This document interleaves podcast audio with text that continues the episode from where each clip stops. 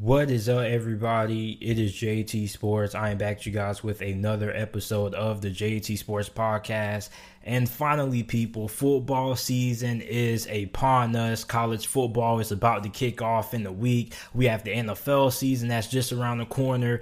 And I'm really excited to talk about it, man. Like, it's been a long couple of months. I've been watching preseason football. I watched a couple of college football games a couple of days ago. It was Illinois taking on Nebraska. You also had UCLA taking on Hawaii. But the real college football slate kicks off this weekend, week zero of college football. They call it week zero, but I'm trying to figure out okay, if this upcoming week is week zero, what was last week when UCLA was playing Hawaii? Was that week negative one? I don't know what that was, but I mean, I'm really excited for this upcoming week of college football, man. We have some really great games on tap. We're going to have fans in the stands. It's going to make everything really exciting as well. Like last year's college football season just felt weird, man, because like it's really not college football if you don't have the fans there, the bands. Like it kind of takes away from what makes college football so special. And I feel like what makes college football so special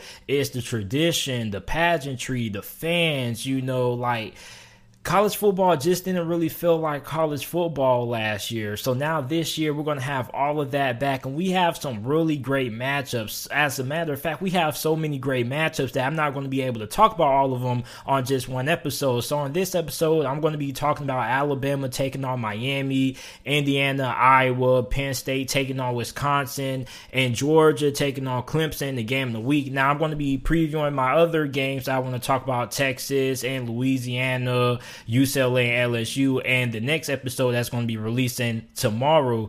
So I'm really excited to talk about these games. If you are a new listener of the podcast, make sure that you go ahead and leave a five star review. We talk about college football and NFL football 24 7, 365 days a year over here on JT Sports.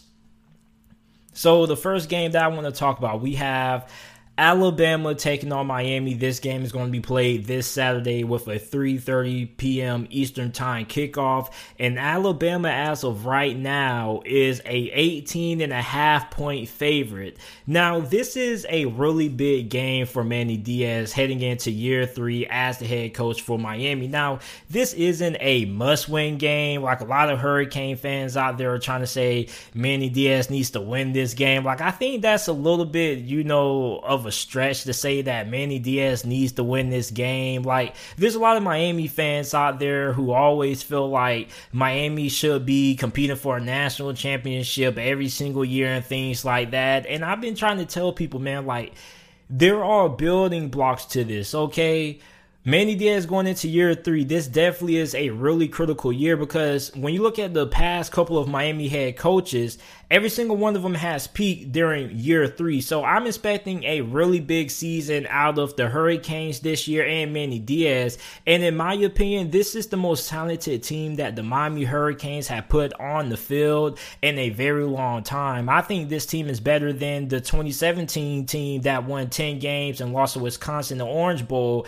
And when you think about the expectations that people have for that team heading into the season, we knew they were going to be good, but nobody expected that team to be as good as what they were in 2017. And remember, that team wasn't all that great offensively. As a matter of fact, the offensive attack from that year was very average to below average.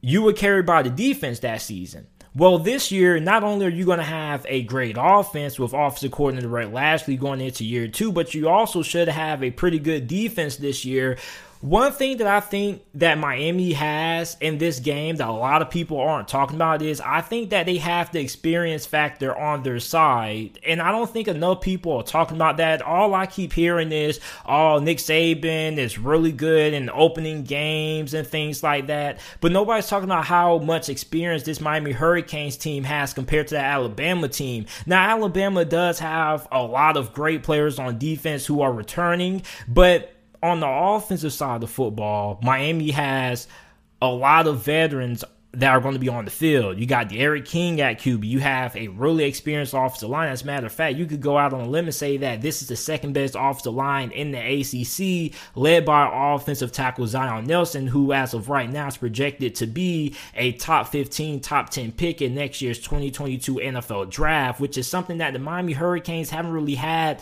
all that much of over the last couple of years. The offensive line has always seemed to be an Achilles heel for the Hurricanes. This year, instead instead of it being a weakness, it actually is a strength. You have a really good group of running backs, Cam'Ron Harris, Rooster. Like, there's a lot of depth in this running back room. So you're going to be looking at this Miami Hurricane offense going against Alabama. This is going to be a really good test, man, because Alabama could have the best defense in all of college football. Like, Alabama's defense is going to be incredibly good. They have a lot of depth at every position corner, linebacker, defensive line. So Nick Saban a couple of days ago actually came out and he, you know, talked about D'Eriq King. You know, he talked about what he has to do, what Alabama has to do to get ready for D'Eriq King. And basically, he said that D'Eriq King is a really great quarterback. You know, he's really good throwing the football downfield. He's accurate and he's incredibly hard to stop when he gets outside of the pocket. And the biggest concern that a lot of people have about D'Eriq King is going to be okay how healthy is he going to be coming from that injury that he sustained a couple of months ago against Oklahoma State in that bowl game? Well, according to reports, D'Eriq King is pretty much close to 100%. So I expect D'Eriq King to have a really big impact in this game. And I know a lot of people are probably going to say Alabama is going to win this game, but when you have a superstar quarterback like D'Eriq King, there's not a game that you don't have a shot to win, okay? And one thing that Miami addressed that was really big for them that they struggled with last year was the talent at wide receiver. Outside of Mike Harley, didn't really have anybody who was able to step up. You had a lot of inconsistency from the wide receiver position. So how does Miami address that? Well, they go in the transfer portal and they get Charleston Rambo transfer from Oklahoma. So now you have Mike Harley and Charleston Rambo, which is now one of the best wide receiver duos in the ACC right now. So I'm interested to see how this Miami offense is going to match up against that Alabama defense. Alabama has a lot of great corners. You have a really good defensive line, and this offensive line is going to get tested against Alabama's defensive line. And this is just a really good test to see just how far along this offense is because last year Miami's offense was really good. And you got to take into consideration that this was with, you know, all of the COVID restrictions going on, not really a lot of in person practices. Rhett Lashlee was pretty much doing installs via Zoom meetings and whatnot. Now he has a real college football off season, spring practice, fall camp to really implement what he wants to do with this Miami Hurricanes offense. So this is going to be a really exciting matchup that I'm excited to see. Now, of course, we got to talk about Alabama's offense. Bryce Young, who was a highly touted quarterback coming out of high school, is going to be making his first ever college football debut. Now, there's also a lot of new faces, not only at QB, but also on this whole entire offense because this offense lost a lot of talent to the NFL. Jaylen Waddle, DeVonta Smith, Mac Jones um, Najee Harris, Alex Leatherwood, a lot of guys went in the first round of this past year's NFL draft, and you're going to have a lot of new faces who a lot of people may not be familiar with, especially at wide receiver. Now, my thing is okay, what does the Miami defense have to do to, you know, get Bryce Young off guard. And I asked a couple of people about this, and a lot of people kept saying all Miami has to do is get pressure on Bryce Young, you know, get in his face, hit him a couple of times, which all that sounds easy to do, but that's going to be a lot easier said than done because I don't think enough people actually realize how good of a player Bryce Young is. Bryce Young reminds me a lot of Russell Wilson in terms of what he's able to do when things break down, being able to invade the rush, step up, move around the pocket, and and wait and give his wide receivers extra time to get open. So if Miami wants to go ahead and test Bryce Young's skill set right away, then I think a lot of people are going to realize that fairly quickly that I think the worst thing to do is try to get you know, extra pressure by sending a lot of blitzes on Bryce Young and things like that because I don't think that's going to vote well for the Hurricanes defense because I think Bryce Young is at his best when he's under pressure and when he's going against the blitz. He has a very good arm. He's really good when it comes to reading the field. So Miami can go ahead and, you know, send all the pressure they want to, but I actually think that's playing towards Bryce Young's strength. I think what makes him so good and why so many people are really high on him is because he's very good with a lot lot of traffic coming at him. He's very good under pressure. So if Miami wants to go ahead and do that, go ahead and be my guest. But I don't think that's going to vote too well for Miami because you go ahead, you send a blitz, and then when he ends up hitting somebody for a 50 yard dot and they're going to down the sideline, a lot of people are going to realize Bryce Young is really good under pressure. So I don't think the game plan for trying to make Bryce Young uncomfortable is as going to be as easy as what some of you Hurricane fans make it out to be because, like I mentioned, Bryce Young, similar to Russell Wilson, is really good under pressure. So I think the best way to give Bryce Young a hard time his debuts to first of all neutralize the Alabama run game. Okay, so if you get rid of the run game and you make Alabama one dimensional where they have to beat you throwing the football, then I think that's kind of when you can get Bryce Young uncomfortable because then you can't rely on that run game, which then takes away from play action. So therefore, you keep Bryce Young in the pocket and you make sure that when the when the play breaks down, that he has nowhere else to go, that he has no running lanes to escape, which is going to be a lot easier said than done. But my biggest thing for Bryce Young is I don't want him getting outside of the pocket. I want to keep Bryce Young in the pocket. I want him to beat me from inside because you allow him to get outside the pocket and you allow him to extend those plays, that's where a lot of things are going to go awry. So if you're Miami, you want to see if you can get pressure from your front four, which is another big interesting thing that we have to talk about is going to be how's the pass rush for Miami going to look this year because you lost Jaelan Phillips who got drafted in the first round by Miami and you lost Quincy Roche. So you lost your two best pass rushers.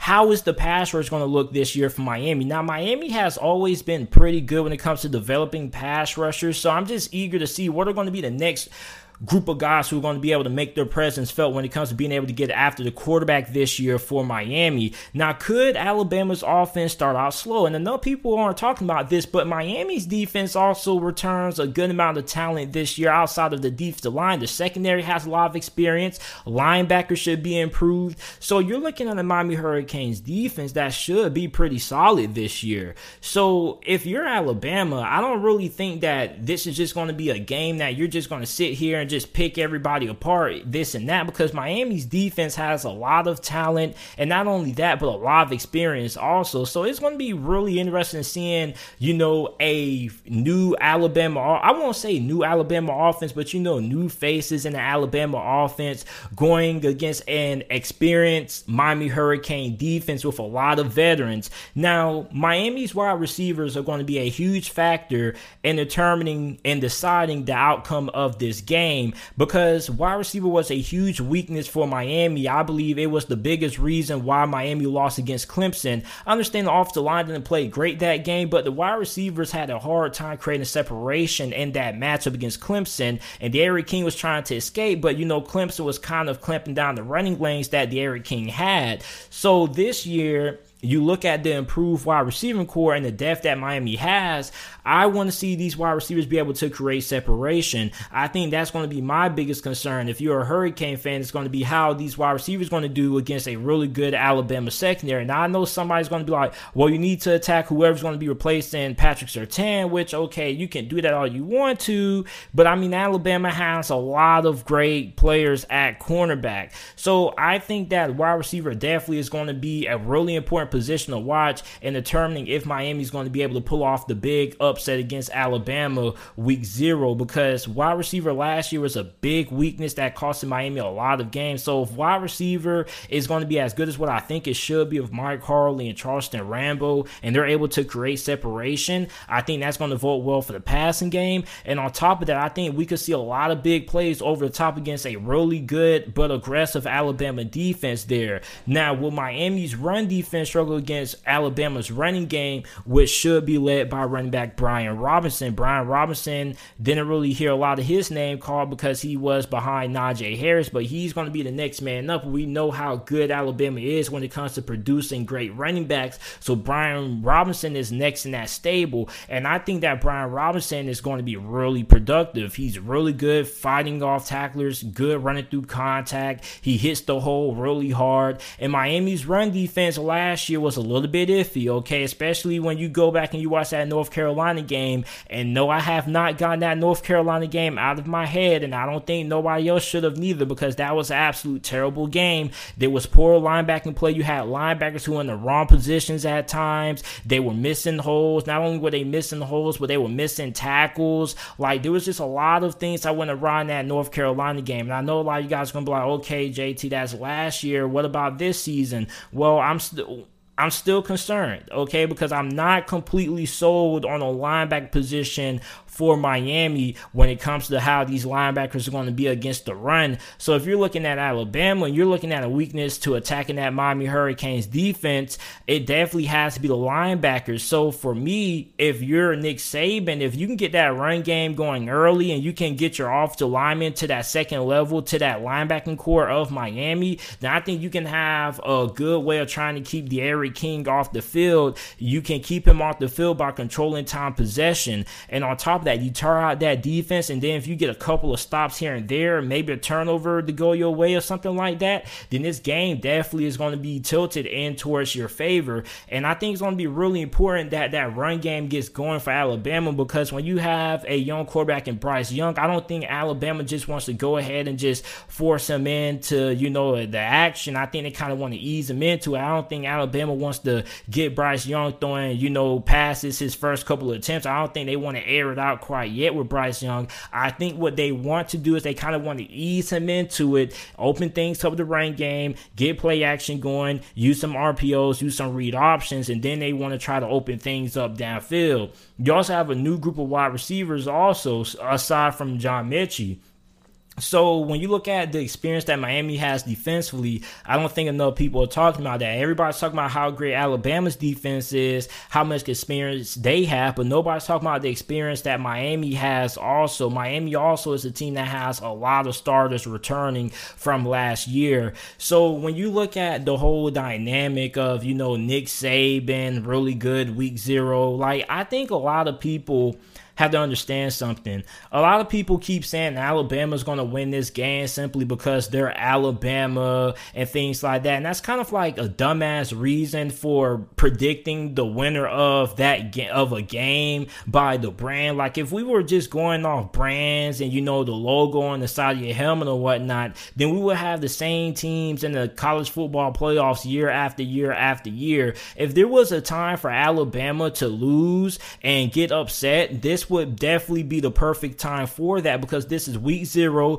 You have a lot of new faces on the offense. You have a quarterback who's never started a college football game before, and you're going against a really talented Miami Hurricanes team. As a matter of fact, the best team that Miami has put on the field in damn near two decades. So if you're going to come out here and tell me Miami doesn't have a shot, I kind of want to say, I don't know. I think Miami has a better chance of winning this game than what 80% of you guys out there believe. Because if this was a game that was being played in the middle of the season or in the later half of the season, absolutely, I believe that Miami will have a legitimate chance of probably losing this game by three scores. But this is a game that's being played week zero. This is the first game that both these two teams are going to have. When you have an Alabama team that's replacing a lot of guys who went to the NFL, you're going to have a lot of new faces in there. Meanwhile, you have a Miami team that has a lot of veterans coming back. I kind of think that there is a better chance of an upset than what a lot of you guys are expecting. And most of the upsets that take place come week zero, week one, the start of the college football season because you have some things that are rusty. But there is a reason why Nick Saban is really good at these week zero games, and that's because he normally has his team prepared to play. But at the same time, there is a good dynamic out there that maybe Alabama's offense comes out rusty. Maybe Miami gets a couple of turnovers early from Bryce Young, and that could definitely dictate the outcome of this game. So I think that this is a really good chess match to watch in this game. You know, you have two experienced defenses. You have the experienced offense of Miami with D'Eriq King going against the Alabama defense. And you have the experienced defense for Miami that's going against a very young Alabama offense with a lot of new faces in there. So the team I'm going to take to win this game, I'm going to take Alabama. Um, the reason why I'm going to take Alabama is simply for the fact that I think Miami can keep this game close. But I think that we're going to see the reason why Nick Saban is so good in these, you know, start of the season games is because I think he's going to be able to make some adjustments. He's going to be able to tweak some things. And I don't really think, I don't really know if Manny Diaz right now is going to be able to keep up with the coaching that Nick Saban and that staff is going to have. And don't get me wrong, I think Manny Diaz, as of right now, is a solid head coach. But I just think that we're going to see Nick Saban kind of put on a coaching clinic against Manny Diaz. And Manny Diaz also is going to have a big say in terms of what the defense is going to do this year. So I think there's going to be a lot of adjusting on the fly for Nick Saban. And I think that overall this game could be tight. But heading into the fourth quarter, I think that that's where we're going to see Alabama break away. So I think that Alabama is going to win this game. 34 to 24 is my final score prediction in this game. I don't think Miami's going to lose by like three touchdowns. As a matter of fact, I would be extremely surprised if Miami lost this game by three or more touchdowns. I think if Miami's going to lose, I think they lose by 10. So I'm definitely going to take Miami um, with the under. If I was betting on this game, okay, I don't think Alabama's going to cover simply for the fact that I think Alabama's offense could start out a little bit rusty. I don't think enough people are giving the defense of Miami enough credit. Okay, everybody just thinks Alabama's offense is just going to come in this game and they're just going to pick off where they left off last year. I don't think that's going to be the case. Also, I think there's going to be a little bit of rust there, and you have a very good team with a lot of veteran experience there at every position. So for me, I think Miami will lose, but I don't think it's going to be a blowout like a lot of people are expecting it to be. I think Miami's going to lose this game by 10 10 points. And if this game does end up being a blowout in favor of Alabama, then this Alabama team is going to be extremely scary because this is a very solid Miami Hurricanes team. This is the best team that Miami has put on the field in a very long time. The next game that we have to talk about, we have Indiana going on the road to take on Iowa. Iowa is a three and a half point favorite heading into this game. Both of these two teams had very good seasons last year. Indiana went six and two under Tom Allen. Iowa went six and two. And Iowa is a sleeper in the Big Ten. A lot of people are really high on Iowa this year. And Indiana Indiana's coming off a season where they pretty much came out of nowhere. And I don't really think enough people are taking Indiana seriously. And I definitely understand that because Indiana was like the Cinderella story of college football. And normally, when you have these teams who have these Cinderella stories, they kind of fall off the following year. Like you remember Minnesota, Minnesota had a really good season back in 2019. And then last year, we kind of forgot about them because they weren't all that great. So when you look at Indiana, a lot of people are kind of, you know, not really taking Indiana all that serious. I'm not saying nobody takes Indiana serious. I'm just saying that a lot of people aren't as high high on Indiana like I am. I think Indiana, as a matter of fact, is the only team in the Big Ten that I trust to actually be able to compete with Ohio State. Now, this definitely is going to be a big game in terms of, you know, testing if my theory of Indiana being the second best team in the Big Ten holds true. A lot of people feel like either Iowa, Wisconsin, or Penn State could be that team that could challenge Ohio State. But I think Indiana is the team that could do it. But this definitely is going to be a very big test in testing my theory there. Now, when it comes to Iowa, okay, how improved is Iowa's offense going to be? Now, Iowa I'm not really expecting any schematic changes to the offense. We know what Iowa is. We know Iowa wants to get underneath center. They want to hand the football off. They want to run downfield and they want to control time of possession. They want to chew off clock and they want to rely heavily on their great defense. But last year, this offense definitely still was, you know, kind of underwhelming for even Iowa standards. You know, they were 39th in the country in points per game. They were 86 in yards per game. They were one of the worst teams in the nation in converting on third down. And for Iowa, the passing game could have a rough time against this Indiana secondary. Now, I know when you look at the stats, you're going to say, well, JT, Indiana secondary, their pass defense wasn't great, but this was a defense that was really good at taking away the football. And I think that Indiana has the best cornerback duo in the Big Ten, led by Jaylin Williams and Tiawan Mullen. Both those guys are extremely great cornerbacks. On top of that, you also have Devon Matthews at safety there. So for Spencer Petras, okay, 57% completion percentage, 1,569 pass yards, 9 touchdowns, 5 interceptions.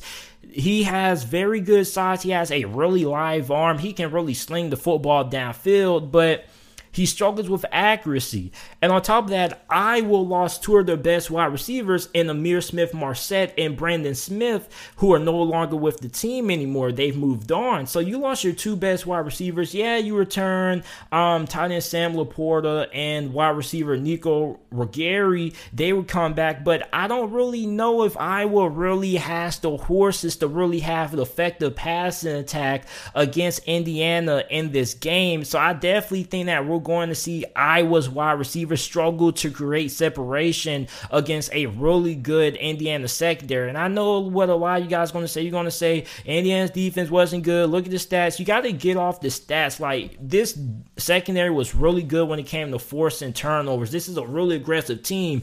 Now, I expect Iowa, if they're going to move the football, they're probably going to do it behind their offensive line. As always, they always have a great offensive line. And they're going to do it behind running back Tyler Goodson, who I expect to have a lot of touches in this game. Last year, he ran for 762 rushing yards, seven touchdowns, and was averaging 5.3 yards per carry. And I think that he can end up being the one of the best running backs in the Big Ten and one of the more underrated backs in college football at the end of this year because I think he's going to be in for a very good year. I think I was going to rely heavily on him because I don't really think they have a lot of depth and a lot of talent at wide receiver. And if they do, they need that talent at wide receiver to emerge fast because they're going to get tested. Now, when you look at Indiana on the other hand, okay, I'm concerned about their offensive line. Now, their offensive line wasn't really all that great, okay? I think it was average. This offensive line was really bad when it came to run blocking. And the run game for Indiana is a huge concern that I have this year because Indiana pretty much had to go air raid, which is okay when you're playing against, you know, average to below average teams. But when you're playing against a team like Indiana, a team that likes to keep things close into the fourth quarter and that has a great defense, it's really important that you're able to maintain your balance offensively and that you're able to run the football. Because when things get tight in the fourth quarter and you need a drive to, you know, take some time off the clock and you can't do it, then that's mainly going to be a huge reason why you're going to lose those tight one possession games. And I think it's not. I think it's another reason why Indiana wasn't that great converting the football on third down. As a matter of fact, they were 82nd in the nation last year in third down conversion percentage, converting on third down 37.9% of the time, which wasn't really all that great. So if Indiana is going to improve the third down conversion offense or the third down offense is going to have to be able to start with the run game because you have that run game there, you're going to be in some more manageable third down situations. And same thing goes for Iowa. Their third down offense was absolutely terrible. As a matter of fact, they had one of the worst third down offenses in all of college football, converting on third down 33% of the time. So when you look at the run game for Indiana, like I definitely think the run game is going to be really important in this game. Not as important as it is for Iowa because I believe that Indiana's passing attack is really good. They have a lot of talent at wide receiver. But my thing is, okay, when this game gets tight, and they need to be able to run the football to take some time off the clock. I don't really know if they're going to be able to do it, and it all starts with that offensive line. And the offensive line was also kind of shaky in pass protection as well. And you look at Iowa, who always has very good defensive line play. You don't really have any defensive linemen right now who are like big names, who are household names, but they definitely have a pretty solid group, and they are probably going to end up rotating guys in and out. So I think you look at the depth that I was going to have when it comes to their defensive line, I definitely feel like Iowa kind of has the advantage when it comes to up front against that Indiana offensive line. Now, when you look at the biggest talking point for Indiana's offense, it's going to be okay. How healthy is quarterback Michael Penix Jr. going to be? So, Michael Penix is expected to play in this game. Now, I've been looking at articles, I've been trying to find more things about Indiana, but you know, Indiana football isn't, you know, the biggest football brand in the world like it is when it comes to their basketball team. So it's a little bit hard to find news about Indiana, but from the few reports that I was able to dig up, Michael Penix should be ready to play this game. Now, I don't know if he's going to be 100%, but if they're suiting up, I guess he's going to be good enough. So I don't really know what kind of Michael Penix we're getting, but you know, if he plays and he's playing at his best, and I think Indiana's chances of winning this game are going to go up through the roof because if you have a superstar quarterback in college football, that takes you a long way. Now, like I mentioned, okay, the offensive line for Indiana, how's that going to look against a very good defensive line and Iowa that's really good at rotating guys in and out and getting guys in the best possible situations. Now, my biggest thing is okay, if Iowa goes down in this game by more than two touchdowns, they're going to be in a lot of serious trouble. And when I mean serious trouble, I think the game's probably going to be over. Now, if they're going into halftime with like a, you know, down like 10 to 7 or something like that, then okay, I'm not worried. But if we're going into halftime and they're down multiple possessions, or we're going into the fourth quarter and they're down like 10 or more points, then I think that's going to be a problem because Iowa's offense isn't a quick strike offense like Indiana's. You're not really going to have a lot of big plays downfield that are going to be manufactured for Iowa. So for Iowa, if this game is going to be a game that they're going to have to be able to win a shootout, I don't think that's going to be able to go towards their favor. But if this is a game that's going in, you know, close in the fourth quarter, this is a game that I probably would like Iowa to pull off because Iowa is a really scrappy football team. They live for those tightly contested contests going into the fourth quarter. And when you look at Indiana, I don't really think that this is a team that's going to be able to win against the Iowa team that that's going to be able to keep things close in the fourth quarter due to the fact that I don't really know how effective the rain game is going to be for Indiana this year. And if you can't run the football, you're going to struggle to close out games because that's how you're able to take time off the clock. And I definitely feel like I was going to have a lot of success running the football against Indiana with how good their offensive line is. Indiana has a really good defensive line, don't get me wrong, but Iowa's offensive line are some maulers. So we know that Iowa, one thing thing that they do is that they churn out very good offensive linemen and tight ends, similar to Notre Dame and Wisconsin. So for me, I'm still going to go with Indiana to win this game, okay?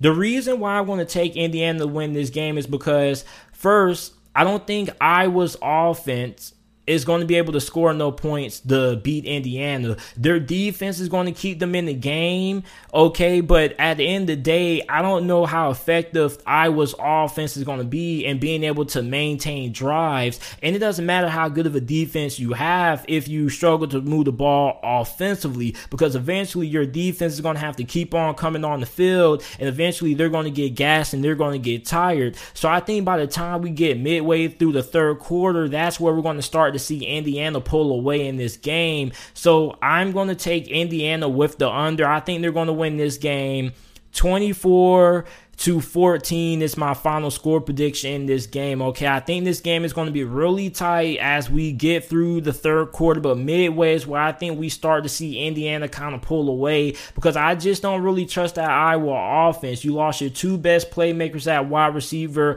your quarterback situation is no problem, but you know, I'm I'm just worried about the lack of talent they have at that position. So I'm gonna have to take Indiana with the win. You guys let Okay, so the next game that I want to talk about, we have Penn State traveling on the road to take on Wisconsin. Wisconsin currently, as of right now, is a four and a half point favorite. Now, when you look at Wisconsin last year, Wisconsin got derailed by COVID and injuries. You see, a lot of people have the misconception that Wisconsin doesn't really have a lot of talent at wide receiver or around Graham Mertz, and that's false. Okay, like Wisconsin has enough talent that they can challenge for the Big Ten. Okay, they're pretty solid at wide receiver with Danny Davis and Kendric Pryor. You also have tight end Jake Ferguson, who is one of the best, if not the best, tight end in all of college football. So there is plenty of talent around for Graham Mertz to have success. Now, are they incredibly deep at wide receiver?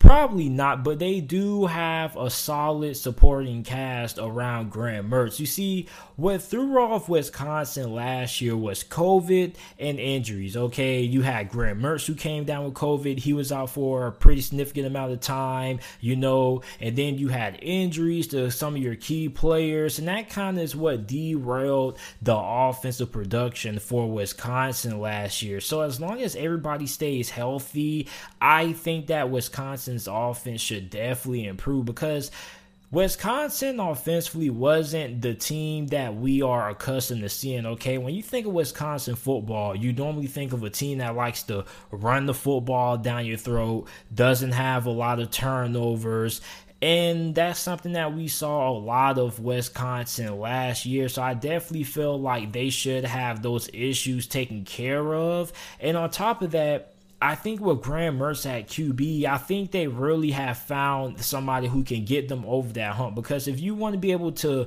win a conference title, be able to make it into the college football playoffs nowadays, you have to have an above average to star quarterback. And I think that's definitely what Graham Mertz can be. Like, I think Graham Mertz may be the most talented quarterback that Wisconsin has had since Russell Wilson transferred a couple of years ago from NC State to Wisconsin. So I believe in Graham Mertz. I understand, you know, last year had some ups and downs. He was really good at the start of the season. Then the second half of the season, he kind of fizzled out. But I think with everybody coming back fully healthy and having a really good offensive line. He should have a really good year.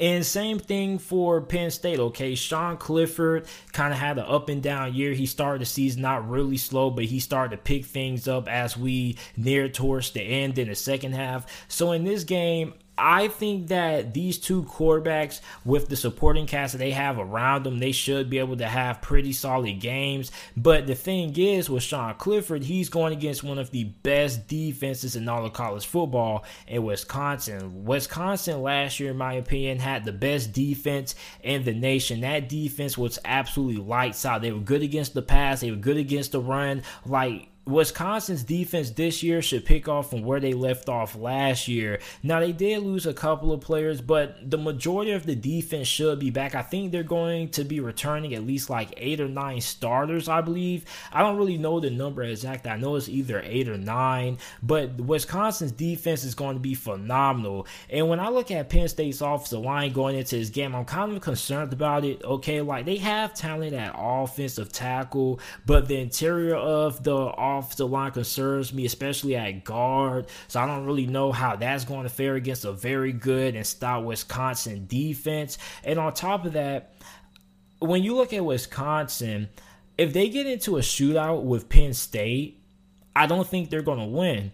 And the reason why I don't think they are capable of winning a shootout with Penn State is simply for the fact that I really like Penn State's corners. You have cornerback Tariq Castro Fields, you got Joey Porter, you have safety Jaquan Brisker. So Penn State's secondary is pretty solid. And I kind of question if Wisconsin has the horses offensively to be able to get into a shootout with Penn State if the game goes in that direction. So if this game teeters towards somebody having to be able to crack 40 points or a high 30 point mark, I probably would roll with Penn State simply for the fact that I think that this offense is built for those high scoring affairs. I don't really think Wisconsin's offense is built for these high octane games where you have to be able to score a lot of points to win. So that's something that I am going to keep track of during this game. It's going to be the cornerback position of Penn State against the wide receivers of Wisconsin because they do have two solid ones in Danny Davis and Kendric Pryor,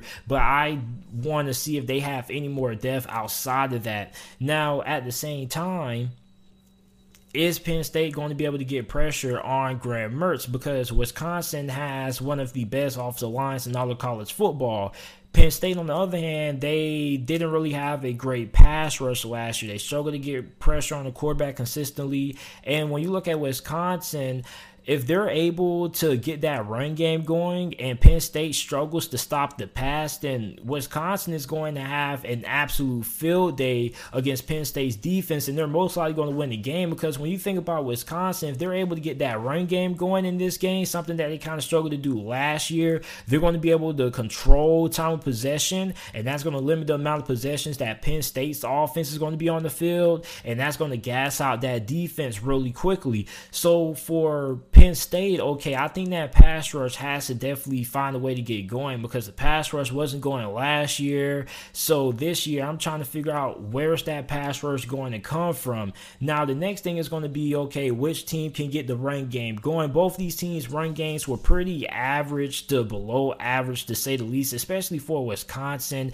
They were 64th in the nation in rushing yards per game, which is a really disappointing season when you think about how effective Wisconsin has been over the last last couple of years of running the football with guys like Melvin Gordon and Jonathan Taylor. So for Wisconsin this year, with the offensive line improving, the offensive line wasn't bad last year, but with the offensive line pretty much about to become elite that should improve the running game. And with the running game improving, that's going to open up shots for Graham Mertz to attack the field using play action. And I also think with Wisconsin and helping out in the run game department, that's going to help this team out in third down situations because Wisconsin had one of the worst third down offenses in all of college football last year. So when you look at that Wisconsin third down offense, if you're able to run the football effectively, if you get down to a third and three, third and four situation, you can still choose to either pass the football or run the football if need be. And I think Jalen Berger could be out for a breakout season. Last year, he wasn't all that bad, but with the off the line improving this year, I think he's probably going to end up being one of the more underrated backs in the country. Now, for Penn State, okay, if you can get your run game going, that's good, but I don't think it's a necessity in order for them to win this game. Like, even if they do have to throw the football. I still think they have a good shot at winning, even if the run game isn't effective, because they have a lot of depth and a lot of guys who they can rotate in at wide receiver. Versus Wisconsin, they only have like two good options in the pass game at wide receiver, and then you have Jay Ferguson there. So I think for Wisconsin, it's more important that they get the run game going compared to Penn State. So when I look at Penn State, okay, this is a team that was really good offensively at times this last year, even though you did have some inconsistency at quarterback, but overall, this is an offense that is really dynamic and really explosive. Now, Wisconsin's defense is still going to be really good. So, me personally, I am going to take Wisconsin to win this game. 20 to 13 is going to be my final score prediction. I'm really high on Wisconsin's defense. I feel like Wisconsin's defense is going to be able to force a turnover or two. And on top of that, I just don't really trust Penn State defense to be able to get off the field and be able to get key stops when need be. They weren't really good getting pressure on the quarterback last year. Hopefully that can change. But even then, I think Wisconsin's offensive line is just so dominant that they're going to be able to maul their way over the Penn State defensive line. So I think that Wisconsin's going to end up getting the victory 20 to 13. You guys let me know who you guys have winning this game down in the comment section down below. And this game could probably go either way, but I just trust Wisconsin a little bit more, even though they don't have, you know, as dynamic of an offense that Penn State has. They have a way better defense and they're way better up front. And for Penn State, their offensive line is still pretty shaky. Okay, you have tackle figured out, but I don't know how the guard position is going to be looking for Penn State. So I just think that Wisconsin is just going to be able to win this game. I think that they're going to be able to play the kind of style of ball that they want to, that we're accustomed to seeing from the Badgers over the last couple of years. Ball control, run the football, try to open things up with play action. And I don't really think that Penn State's defensive line is going to be able to handle Wisconsin's offensive line up front. So I'm going to take Wisconsin with the win here.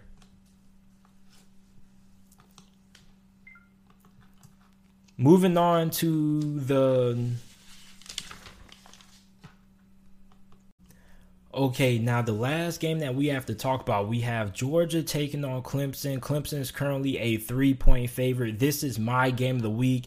I had a very hard time trying to take down notes for this game, trying to figure out what to talk about because these two teams are pretty evenly matched. These are two of the best teams in all of college football heading into the upcoming season. And these are two teams that we very well could see competing for the championship in the next couple of months.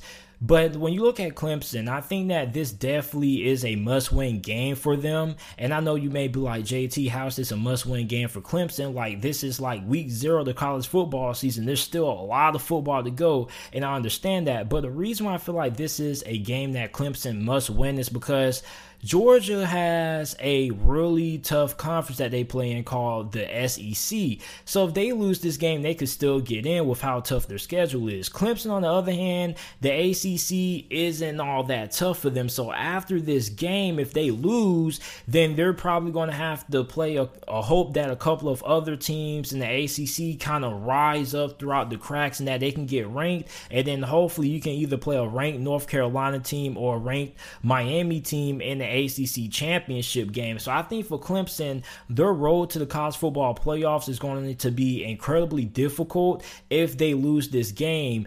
And I hate talking about the college football playoffs so early and things like that, but that's just something that I have to address.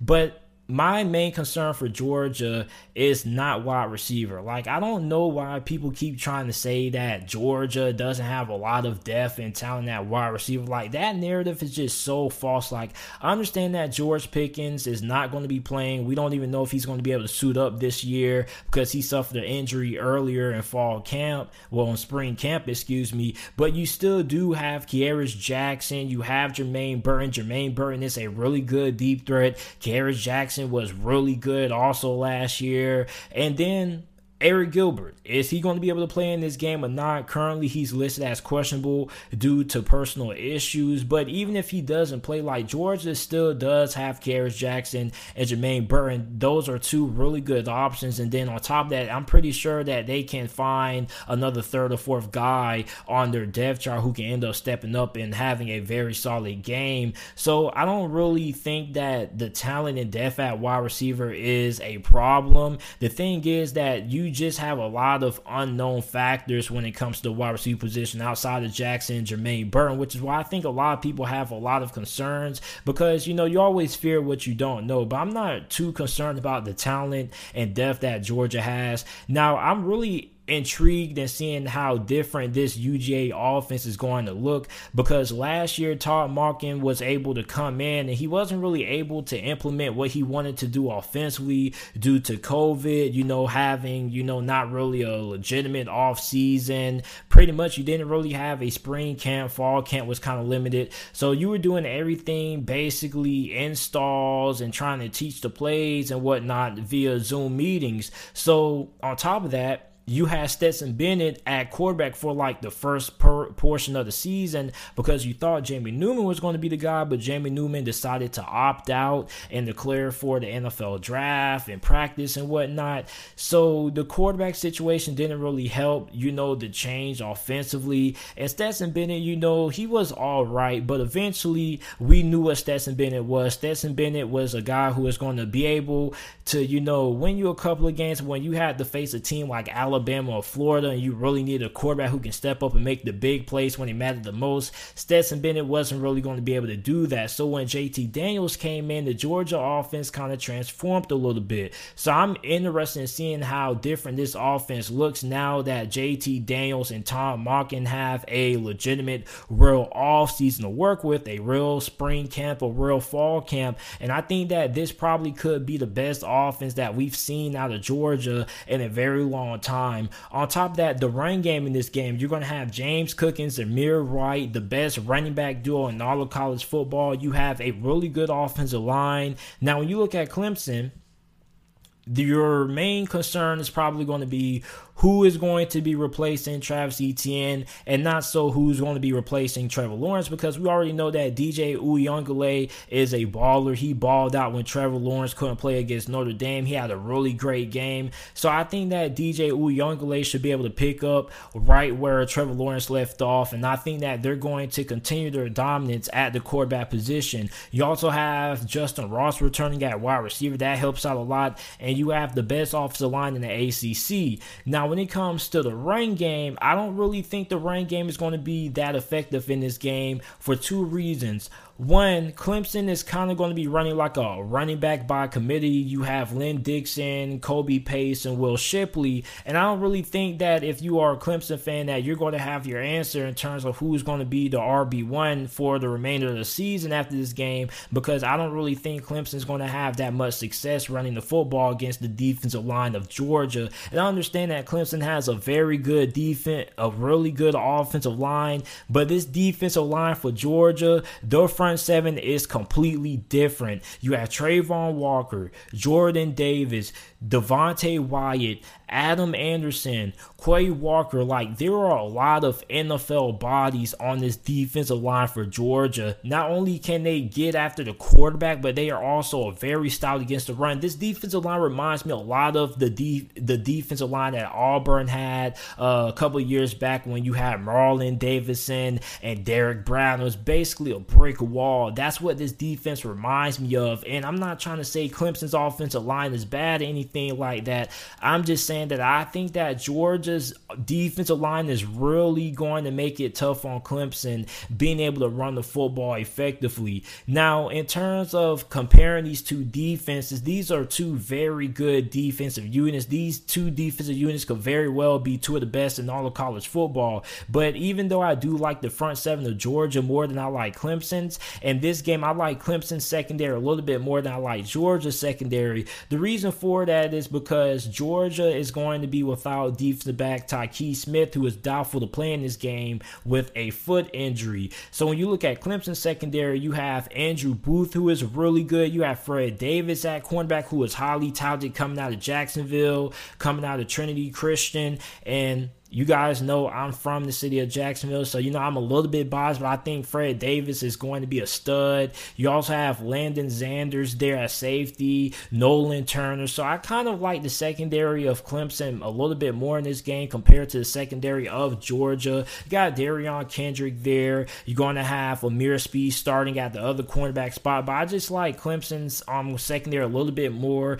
Now, if Tykee Smith was playing in this game, then I probably would side with Georgia. But I like the secondary of Clemson in this game, and that's going to be really exciting to watch because Georgia is going to try to push the football downfield more than what they have done in the past. This should be a very good passing attack that a lot of Georgia Bulldog fans are expecting a lot of with JT Daniels at QB. So for that Clemson secondary, I want to see how they're going to perform. And Clemson secondary was kind of up and down last year, in my opinion. Like they had some really good games, they also had some really bad games, also. But when you look at the biggest deciding factor in this game, okay, it's really going to come down to how good is Clemson's offensive line going to be when it comes to protecting DJ Uiagalelei? Because you have some locomotives coming at you on that defensive line for Georgia, and this is the best defensive line in all of college football because they have some guys. So for Clemson to be able to win this game, man, like they're going to have to be able to hold their own, which I believe that they do have a good chance of being able to do that. But I do feel like there's going to be some key moments during the game where that pass rush from Georgia is going to kind of find find a way to break loose, and they're going to be extremely disruptive. I don't expect Georgia just to be dominating the line of scrimmage for the whole entire game, but I do feel like Clemson's offensive line is going to have some hiccups here and there just because of how much talent is on this Georgia defensive line. Like there are a lot of guys on this defensive line who are going to be playing on Sundays, a lot of NFL bodies. So when I look at Clemson, like definitely it's going to come down to DJ Uiagalelei because I don't really think they're going to have a lot of you know effectiveness running the football against that stout Georgia front seven. Now, on the other hand, Clemson also has a very good defensive line. A lot of you Clemson fans are going to be like, hey, don't forget about our defensive line either. Your defensive line is right up there. Now, it's not as talented as Georgia's, but it's definitely in that conversation as one of the five best D lines, top 10 in all of college football. Now, when you look at JT Daniels, I definitely feel like JT Daniels um when he does get pressure in his face, he kind of does get a little bit rattled at times. I'm not saying he's bad against pressure. I'm just saying that sometimes he does tend to get a little bit rattled here and there. Now, for Clemson, they're going to have their hands full trying to contain the run game with James Cook and Zamir White. So it's kind of pick your poison in terms of how you want to attack this offense. So for me, I'm going to take Georgia to win this game. I think that a lot of people are kind of underestimating Georgia simply for the fact that you don't know the status of Reed Gilbert. They don't really know how much talent Georgia has at wide receiver. Georgia is really good up front on both sides of the football. They have the best offensive line or second best offensive line in the SEC this year, and you have the best D line in all of college football. And I really feel like this defensive line is going to give Clemson a lot of problems in this game. Okay, I know Clemson's offensive line is pretty good good, but I just think that the men that Georgia has on their defensive line are just built different. Like I'm trying to tell you guys, a lot of people don't understand the entourage and the manslaughter that Georgia's defensive line is about to put on a lot of teams this year. And I do think that there's going to be some key moments where that pass rush is going to come into play and it's going to affect several scenarios in the game. Maybe it'll be a red zone scenario where somebody's able to break through and get a key stop on the goal line, or maybe somebody's able to get a big sack on third down. Like I definitely feel like the pass rush for Georgia is going to be heavily effective this season and in this game. And even if you do have questions about, you know, Georgia's secondary, you can be like, well, JT, what about Georgia's secondary? Okay, if you have a good defensive line that can create pressure on the quarterback constantly, that's going to help out that secondary because then those guys aren't going to have to be in coverage for that long. So I'm going to take Georgia to win this game. I think Georgia wins 34 to 30. This game is going to be extremely tight, extremely close, but I think Georgia is going to end up pulling off the win in this game. So you guys let me know who you guys have winning this game down in the comment section down below. And I appreciate you guys listening to this episode of the JT Sports Podcast.